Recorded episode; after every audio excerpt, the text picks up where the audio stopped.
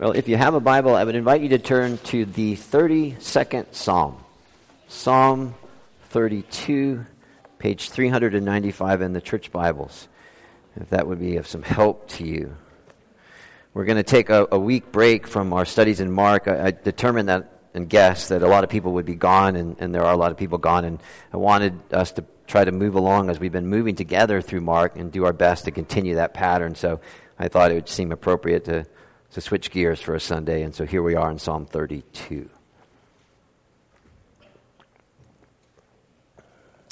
Let's hear the word of the Lord. Blessed is he whose transgressions are forgiven, whose sins are covered. Blessed is the man whose sin the Lord does not count against him, and in whose spirit is no deceit. When I kept silent, my bones wasted away through my groaning all day long. For day and night your hand was heavy upon me. My strength was sapped as in the heat of summer. Then I acknowledged my sin to you, and I did, and I did not cover up my iniquity. I said, I will confess my transgressions to the Lord, and you forgave the guilt of my sin. Therefore, let everyone who is godly pray to you, while you may be found. Surely when the mighty waters rise, they will not reach him. You are my hiding place. You will protect me from trouble and surround me with songs of deliverance. I will instruct you and teach you in the way you should go. I will counsel you and watch over you. Do not be like the horse or the mule, which have no understanding, but must be controlled by bit and bridle, or they will not come to you. Many are the woes of the wicked, but the Lord's unfailing love surrounds the man who trusts in him. Rejoice in the Lord and be glad, you righteous. Sing, all you who are upright in heart. Amen. May God help us this morning. Let's pray together to that end.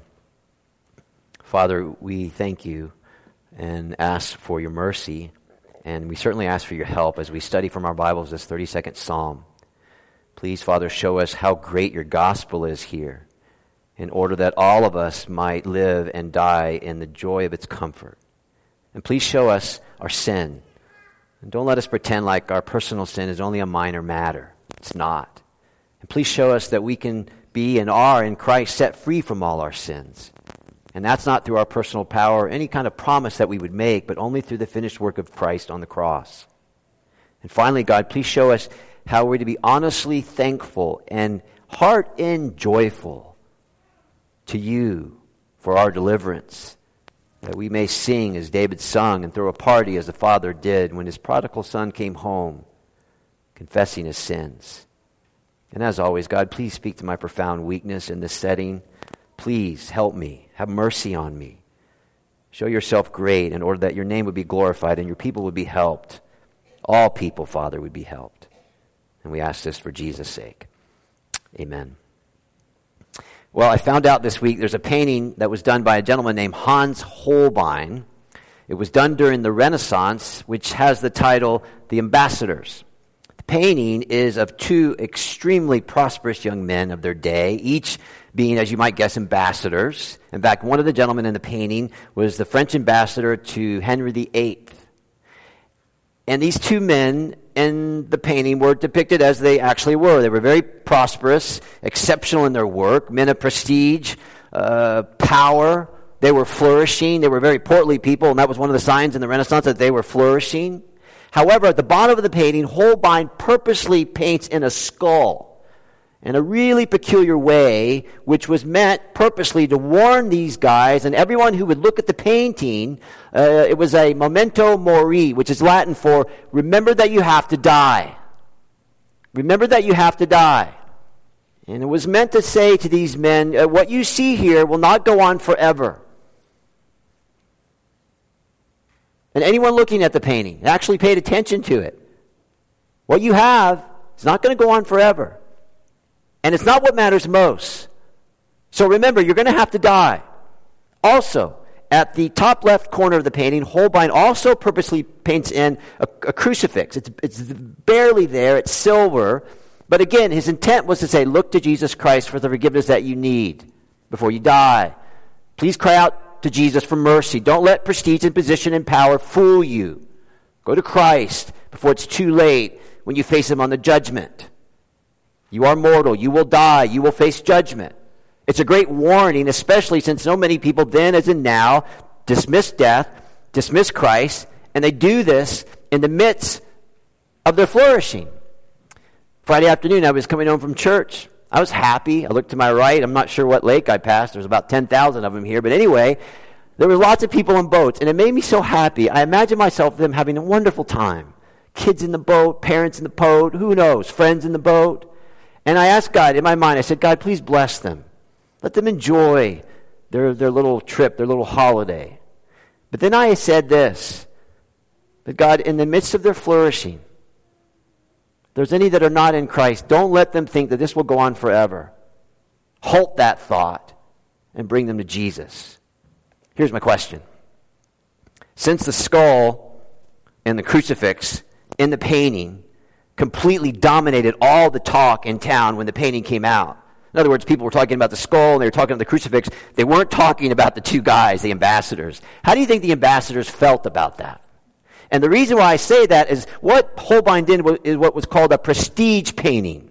This, if you would, was the original f- selfie. The intent of these two men to ask Holbein to paint the painting was to promote their prestige, to promote their power in the community.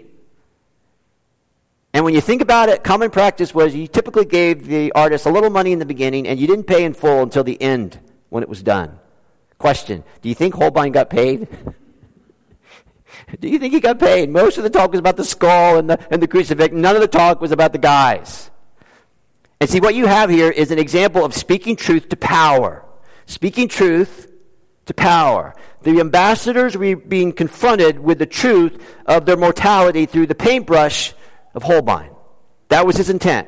Speaking truth to power. Truth, as good as you got it here, it's not going to last. Truth, you are going to die. Truth, you will stand before Christ. Truth, you need him. You need the cross if that day of standing is going to go well. And so speaking truth to power is exactly, exactly the backdrop of Psalm thirty-two and also the context, which takes us right to our first point, a story which needs to be told. So if your Bible's open, you'll see that David is the writer, identified as the writer there. And scholars tell us that Psalm thirty-two is tied to Psalm fifty-one. And both Psalms refer or speak to that terrible affair when at the height of his power, appearing to be kind of semi-retired, walking on the roof of his palace, King David, who should have been at war with his troops, he sees a lovely lady. Her name is Bathsheba. She's bathing. She's another man's wife, but he wants her.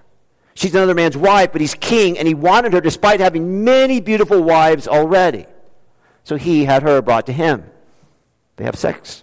She becomes pregnant. She sends word. And David, instead of trying to set things right, does even more wrong, calling Bathsheba's husband, Uriah, back from war, attempting to set things up so that Uriah might have sex with his wife, Bathsheba, to cover up David's sin. However, Uriah is not that kind of man. He's a noble man. Isaiah tells us that noble men make noble deed plans, and by noble deeds they stand.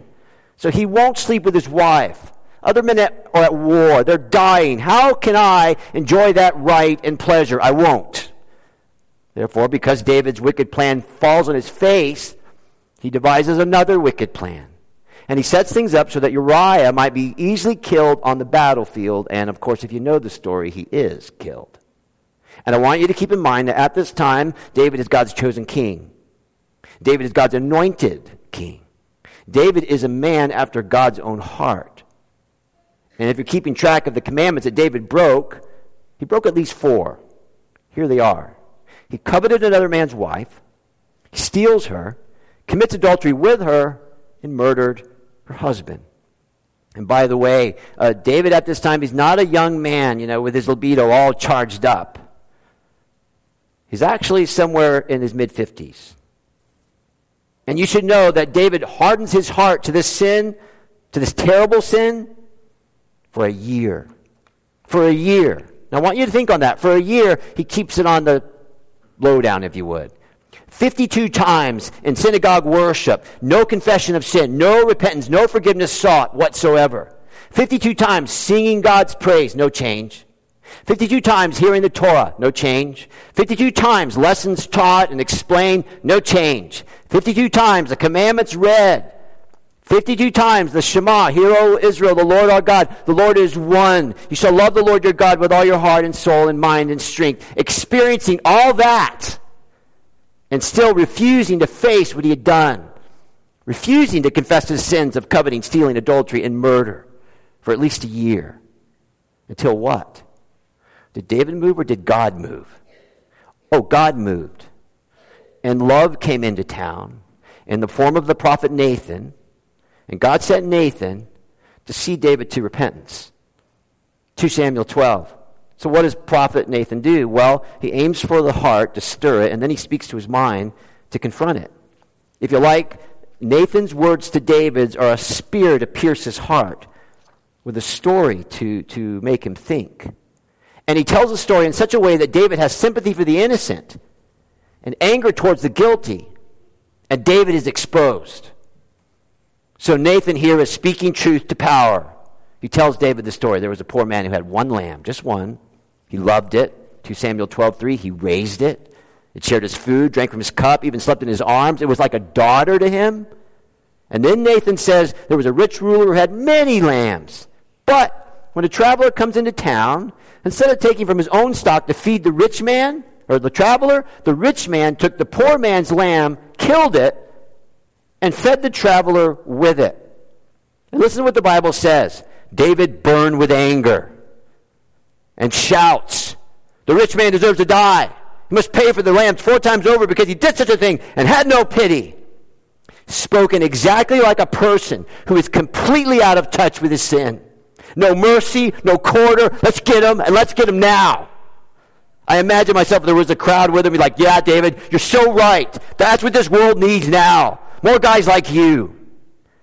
And at that point, we have one of the greatest crescendos of the entire Old Testament as Nathan, speaking truth to power, said to David, verse seven, you are the man.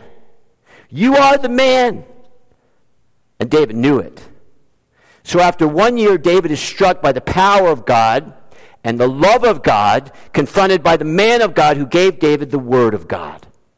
And loved ones, part of David's reaction to that whole scene is what is written here in Psalm thirty-two. So now you know the context.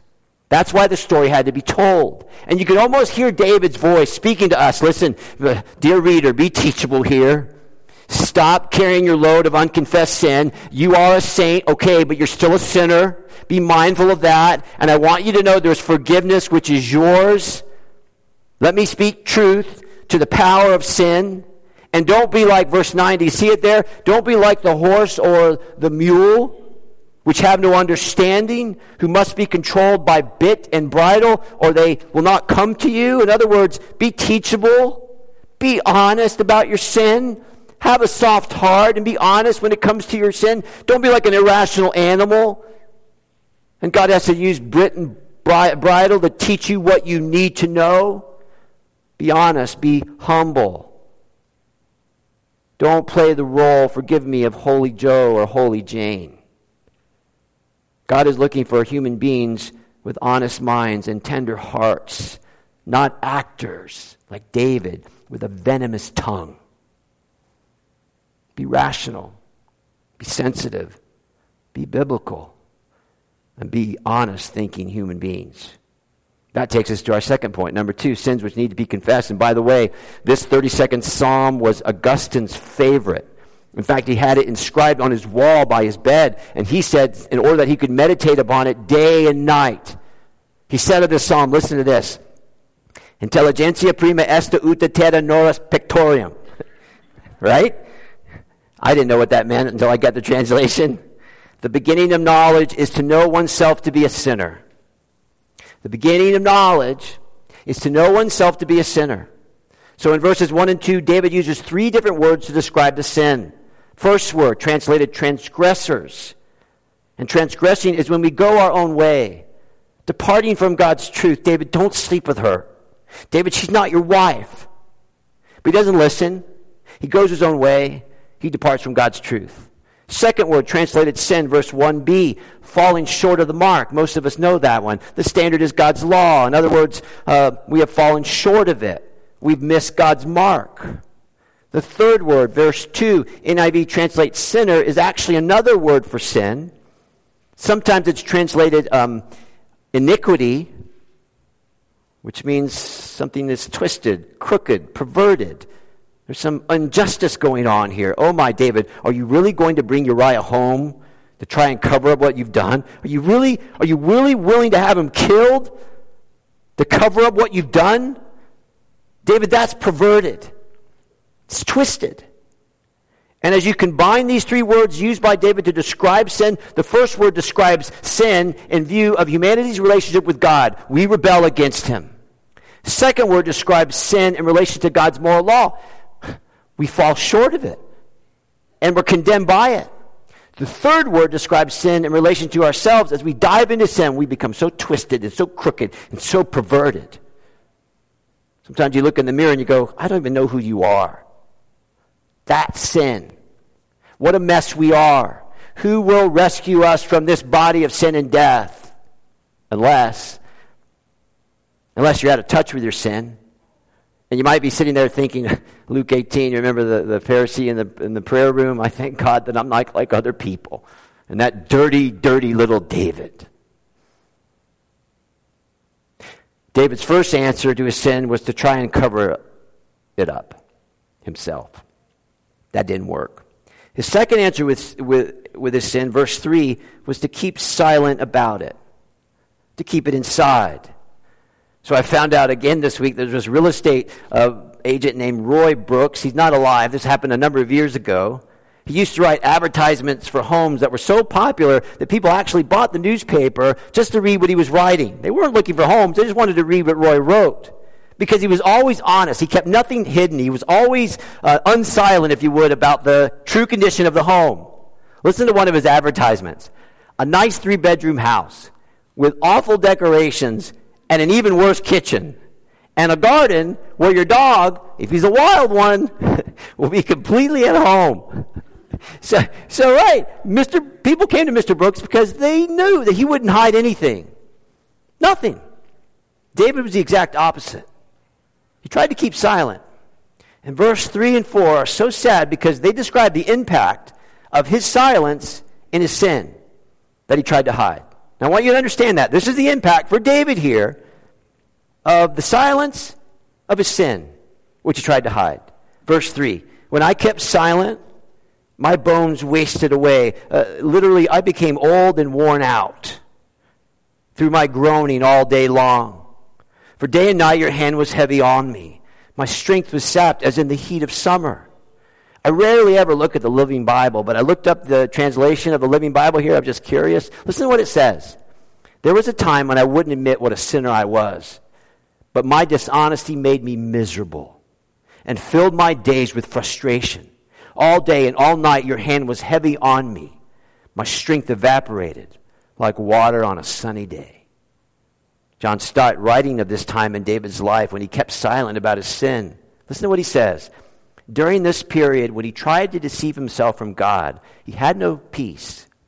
Instead, long before the term psychosomatic medicine was coined, right? Physical disorders related to emotional or mental factors, right? Long before the term psychosomatic medicine was coined, David tells how remorse and a tortured conscience resulted in alarming physical symptoms.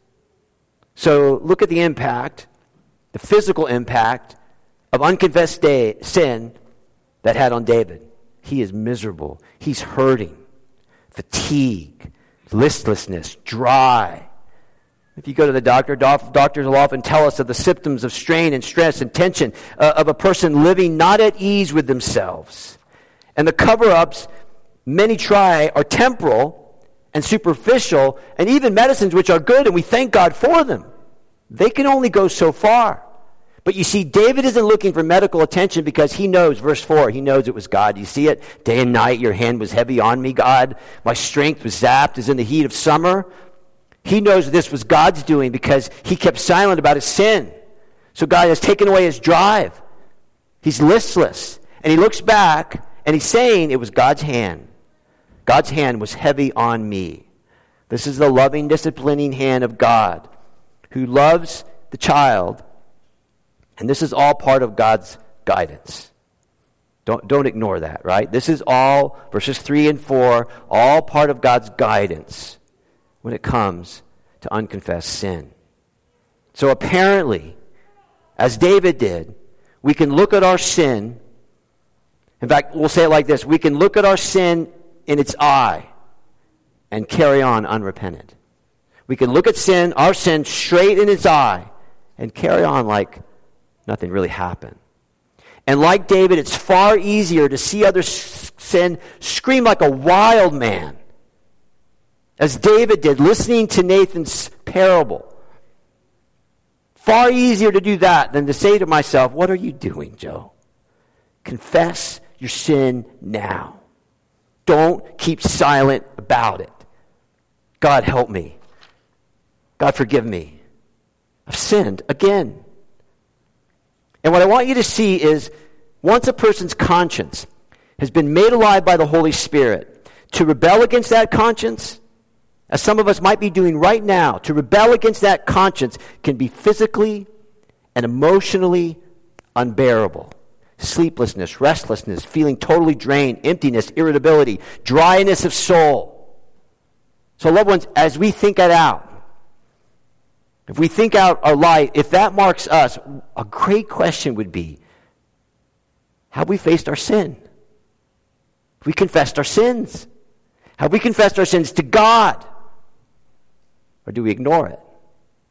Now, I know there could be other reasons for those feelings. I get that. I totally understand that. However, today, this is where we're at. Today, if you hear God's voice, don't harden your heart. Because only you and God know the truth. The full truth. It's a terrible thing when other Christians try to read other Christians' mind, right? We're not good at that. God knows. You know. This is what I know. For David, his unconfessed sin is physically debilitating. It crushes him. It saps his strength. It makes him restless and listless. And can you imagine for a moment, just picture this in your head. You're going to the, your doctor. You're going to tell him your symptoms. Doctor, I'm suffering from sleeplessness, restlessness, feeling totally drained, no energy, empty, irritable, and I feel dry inside. And then the doctor says, hmm, hmm, have you ever asked God to forgive you of your sins? Can you imagine that? I don't think a doctor would do that. But I have to do that. Is there sins which need to be confessed to God? Is there sins which you've tried to hide, cover up yourself? Verse two, you've deceived yourself. Are there sins which need to be confessed? Maybe for years, maybe for months, maybe for days. Final point, forgiveness which needs to be enjoyed. Can you imagine if we ended the sermon right there? Whoa, how horrible would that be? That'd be untrue. To me, this is what I wrote down this morning. If the sermon ended right then, it would be like not seeing my children at Christmas. It would be like having stewed beets for dinner with liver and onions and cabbage. No dessert. It would be like a Sunday night where I couldn't take a walk with my wife. See? But this psalm has dessert. Verse five, do you see it there? Then I acknowledge my sin to you. To you, God. To you, God. Didn't cover up my iniquity. I said, I will confess my transgressions to the Lord. And what did the Lord do? And you forgave the guilt of my sin.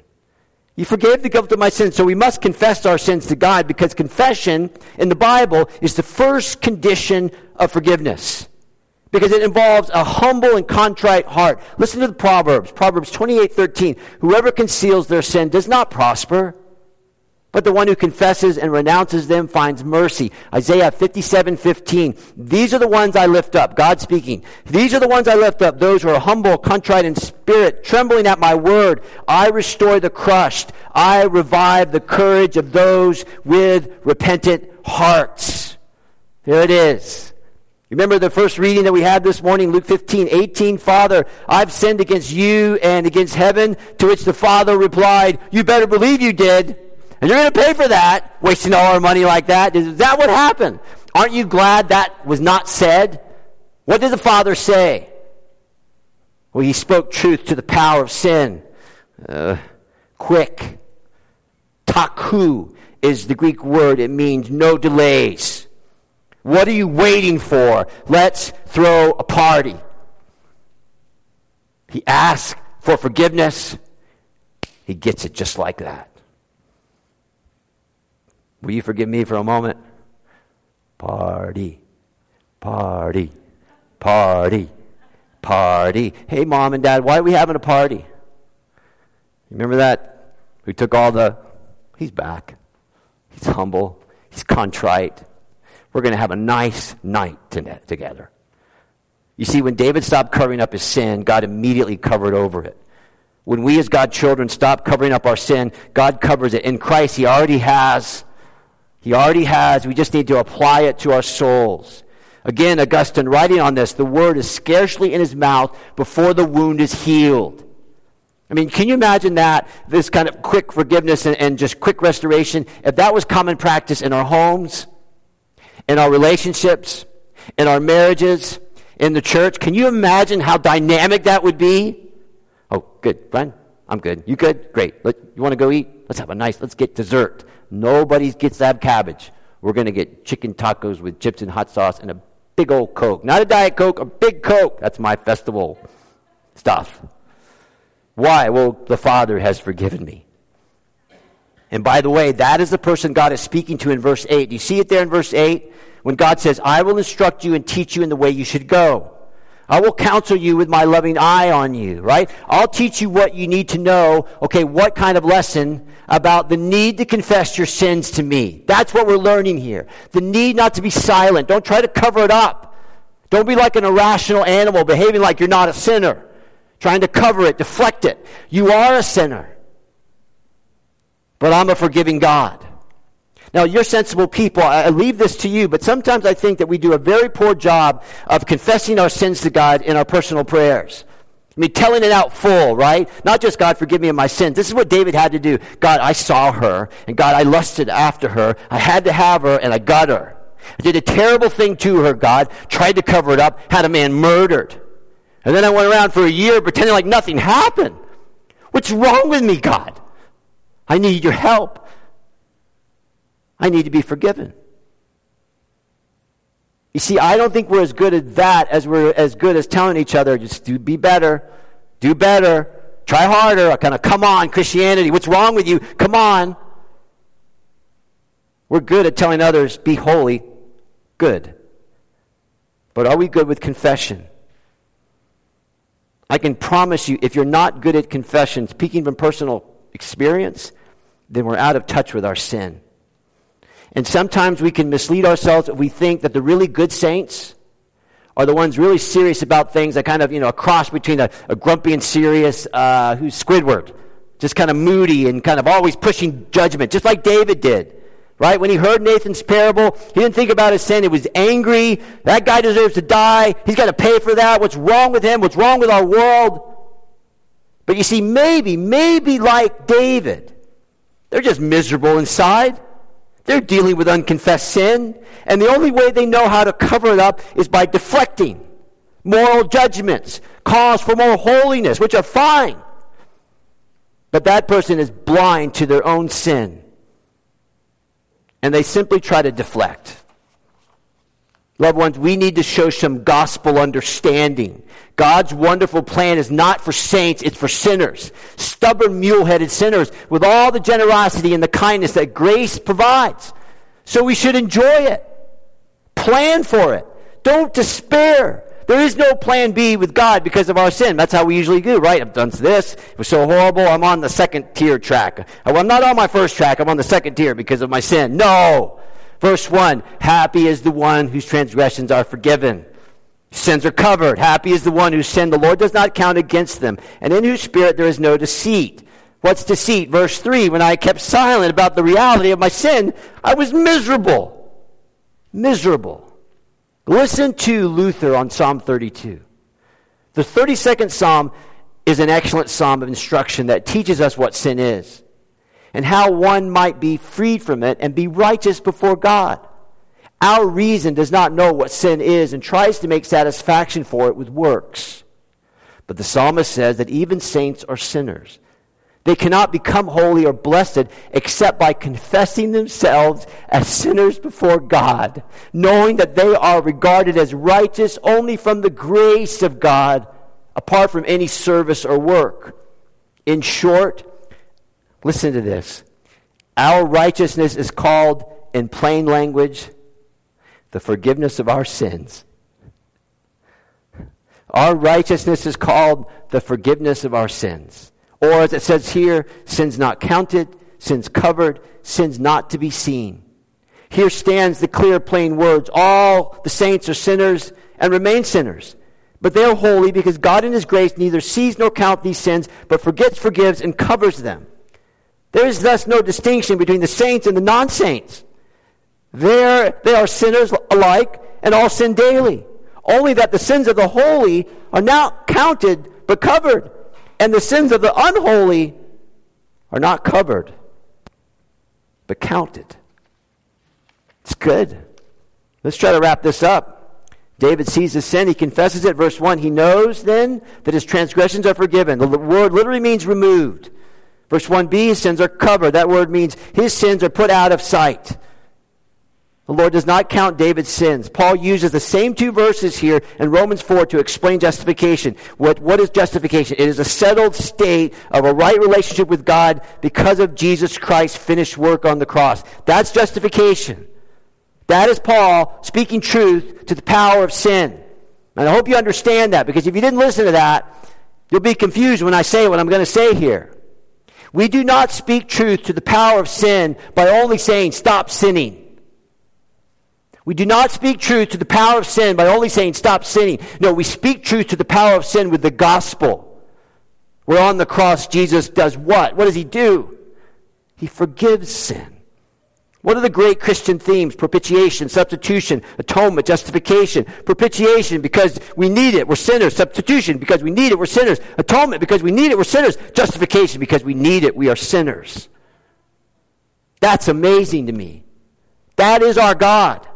Because God sees everything. Psalm one thirty-nine, He knows our going out and our coming in. Hebrews four, He knows the motive and intent of all our actions and words. He's familiar with all our ways. So what is the only way for God not to see our sin when God sees everything? Well, the answer to that is they have to be covered, they have to be removed, they, they have to be blotted out in some way. So in David's time, the removal was symbolized as dramatic. The day of Yom Kippur, right? Two animals, goats, brought before the high priest. The high priest, and I wish I could have seen this, he would lay his hands on both animals and confess the sins of God's people on, on the animals. I just wonder what that's like. I imagine there has to be some intensity in that as he's just confessing the sins of the people. And what that did was symbolizing the transfer of their sins on to the goats. And then one of the goats' throat was cut to make the point that without the shedding of blood, there is no forgiveness of sins. The other goat was driven into the wilderness, the scapegoat. And that symbolized to the people that their sins were being taken right away, far away into the wilderness. And as they saw the animal going out into the wilderness, this is what David sings here in these opening verses of Psalm thirty-two. Sins forgiven, sins removed. They've been dealt with, blotted out. They've been covered. Are they horrible? Sure. But they're forgiven. And you see that little scapegoat and other goat thing, that was a picture of future grace. When on the cross, Jesus was both goats, in order that no sin, no transgression, no iniquity would stick and stay and be seen by God for those who confess them and turn to Jesus. So even as I think of the evil in my own heart, I ask myself, Joe, why are you in a right relationship with God? There's only one answer. Because Christ took my punishment for my sins, for my transgressions, for my iniquities, once and for all, on the cross. Christ was punished for me. He's punished for you. You're totally free. Your sins are covered. Don't try to cover them up. Don't blame other people, you know, your boss, your spouse, your church, your parents for your sins. Verse two, that's deception. Listen to what Peter says, Acts three nineteen, repent then and turn to God so that your sins may be wiped out and times of refreshing may come from the Lord. Do, do you need times of refreshing? Do you? So there's a small village in France, as we close, that when it comes to paying its taxes, it was written in the city ledger, taxes paid for the maid's sake. And the maid was Joan of Arc, because she put her life on the line and died, and it saved France. So the reward for her was the taxes of her home village were dismissed, the debt removed, erased in the city ledgers. Think about that for a moment. This is what every Christian has in their ledger. Punishment is removed for Jesus' sake. Punishment is removed for Jesus' sake. That's got to mean something, right? So will you not confess your sins this morning? Let Jesus take it, pay it, cover it as you confess it. You'll be like a brand new person. A brand new person. And by the way, do you feel safe? I do. Because we are safe. We're safe to be honest. We're safe to see the truth about ourselves. We're safe to speak the truth of the gospel to the power of sin. Jesus cried out on the cross, it is finished. It's paid. It's done. One last thing. Isn't it interesting? You see that in verse eleven? What is David's response?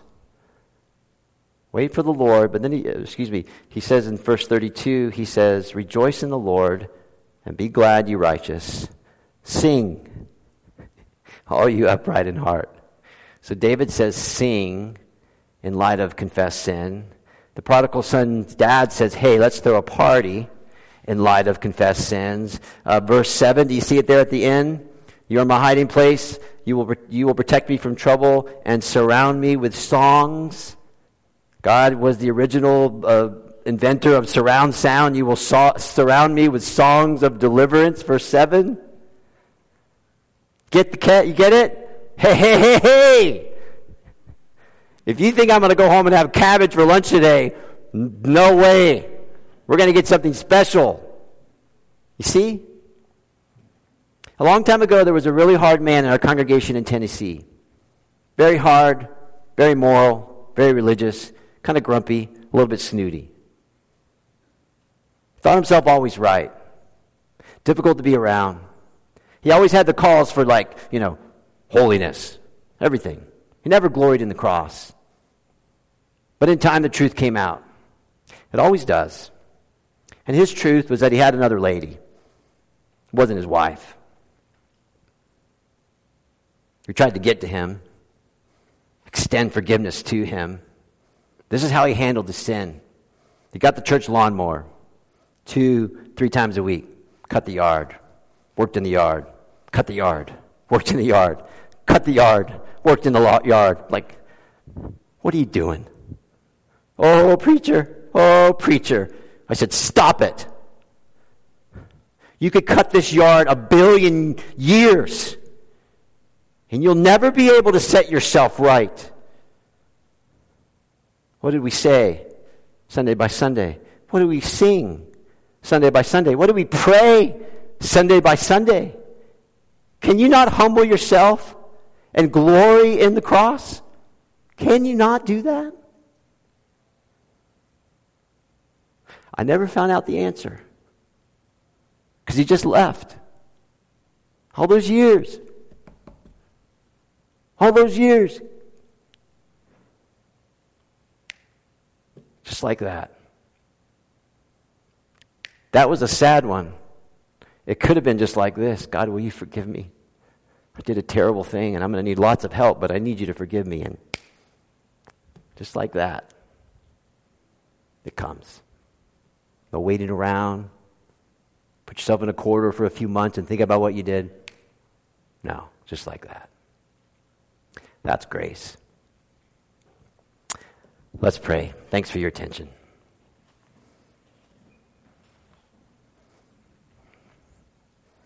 It's funny, Father, a million songs are popping in my head about your grace. I won't say any of them.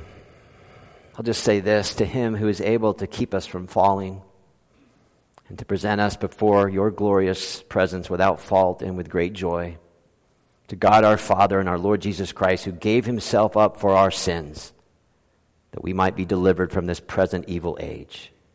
To you, God, for such goodness and compassion on sinful people like us. To you, God, be glory and majesty and authority and power forever and ever, world without end. Amen. God bless you. You're dismissed.